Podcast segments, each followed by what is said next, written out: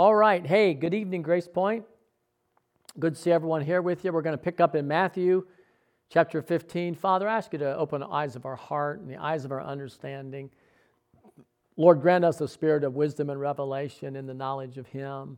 Let us know the hope of His calling, the riches of the glory of His inheritance in the saints, and the power available, Lord, and the authority. Lord, reinvigorate me. I've been through this message already, and I just pray I want to get out of it, Lord, what you want me to get out for the people. All right. Let's pick up in Matthew chapter 15. I'm going to go with verse 13.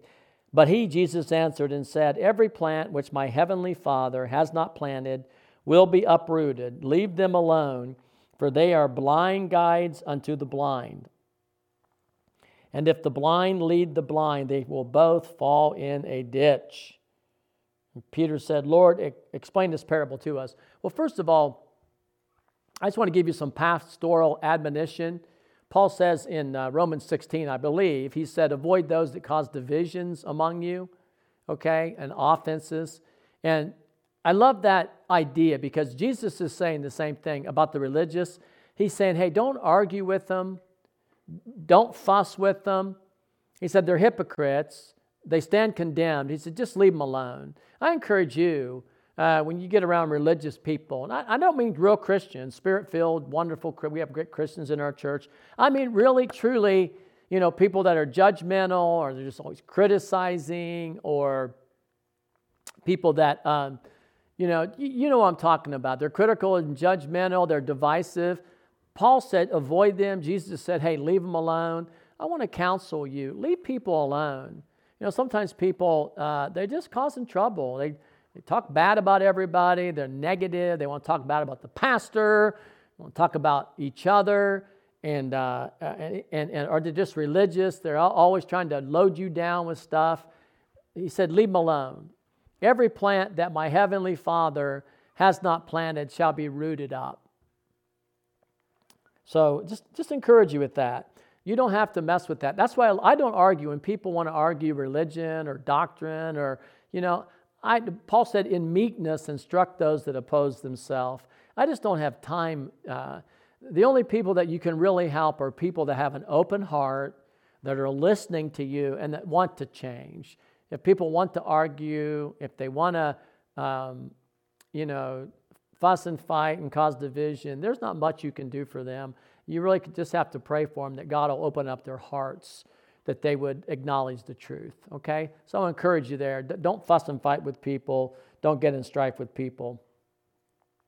And Peter said, uh, explain the parable. He said, Are you without understanding? Do you not yet understand?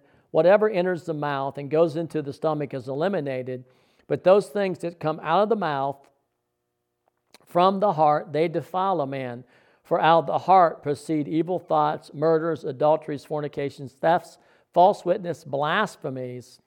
These are the things which defile a man, but to eat with unwashed hands does not defile a man. It's kind of uh, some of what I taught last week on these things about the heart of the matter.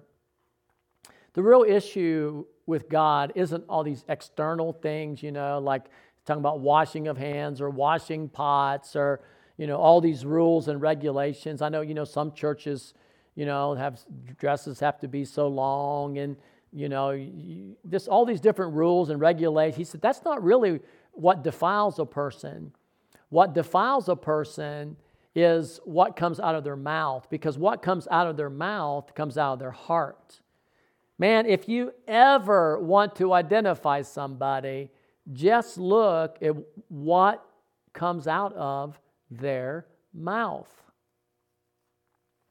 You know, you get around me and it won't be long, and you'll hear me talking about running shoes, and you'll hear me talking about sooner or later, if you hang out with me, you're going to hear me talking about running or going to the gym or fitness, because that's something that's in my heart. I like to be physically fit. I like to run, you know, I enjoy that. I, I really lo- I love running shoes.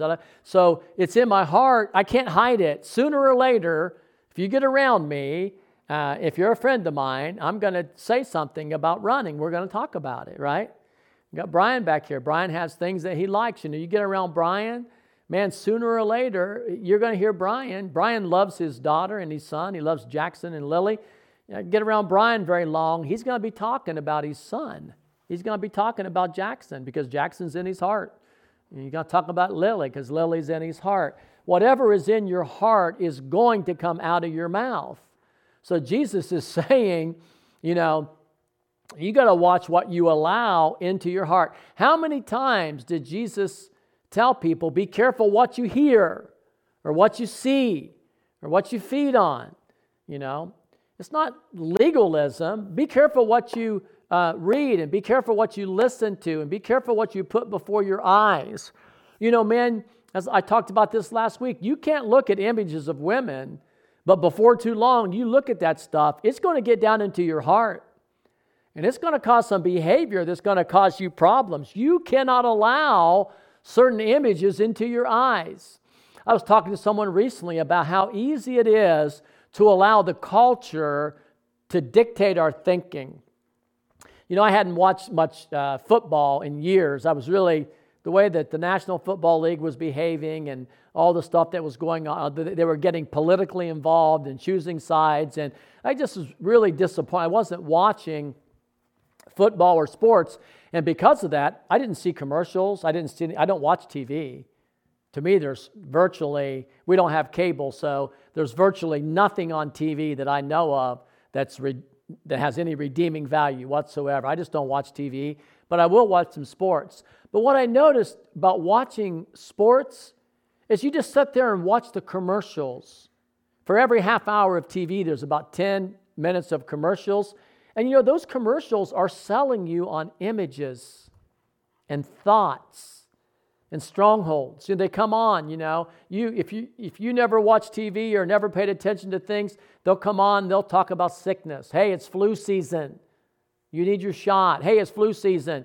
You're going to need this medicine. Or hey, they're going to come on women and tell you this is what you should look like and this is what you should wear and this is the car you should drive and just eh, the message or even you know, they'll even, they'll even talk about certain sins and they'll put a stamp on them of approval.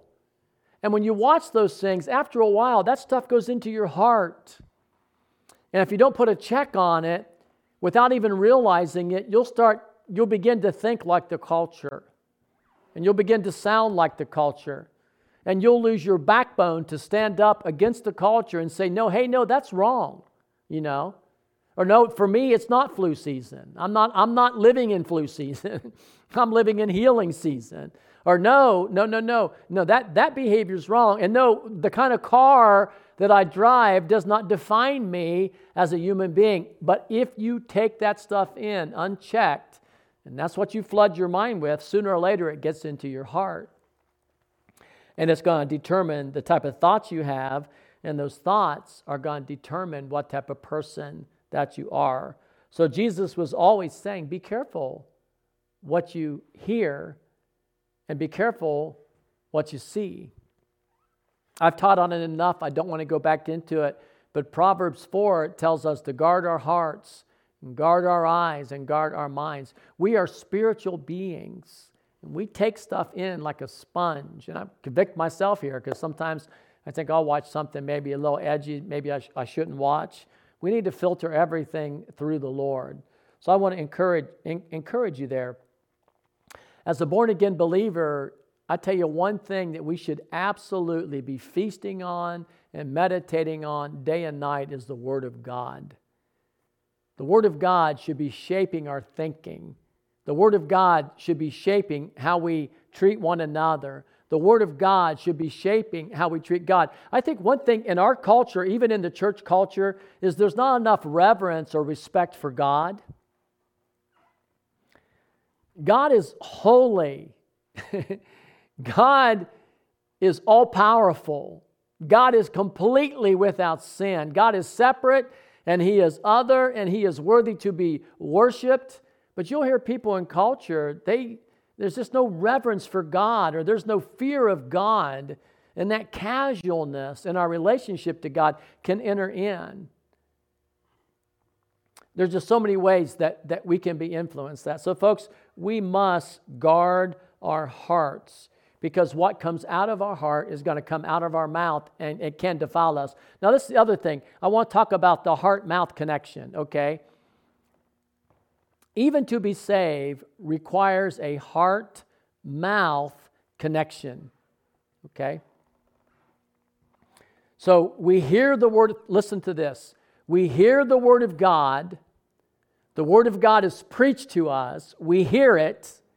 That word that we hear comes into our heart, we believe it, and when we believe it, we confess with our mouth that Jesus is Lord. We confess with our mouth that Jesus died, was buried, and rose from the dead, and we are saved. Faith comes by hearing, and hearing by the Word of God. So when we take in the Word of God, that produces faith with a believing heart, with a receptive heart, that produces faith. And when we have faith, we will speak out of our mouth that thing that's in our heart. Jesus says over and over again that the word is a seed, and what we should be taking in is God's word and what God is saying. And it's not just the letter of the word, it's hearing from God with a heart, a, a, a, a pure heart, an open heart, uh, hearing the word of God with ears to hear, hearing the word of God with faith. Jesus had already talked about in Matthew, uh, uh, excuse me, uh, he had already talked about faith, about how it's the hearing of the word and the speaking, the sowing of the seed, the receiving of the seed, and the speaking. So I want to encourage us as believers. Let's watch what we put into our heart in Jesus' name. Let's watch what we take into our eyes. Let's, let's watch what comes in these gates, our sense gates, eyes and ears and hearing in Jesus' name. We'll pick up there next week.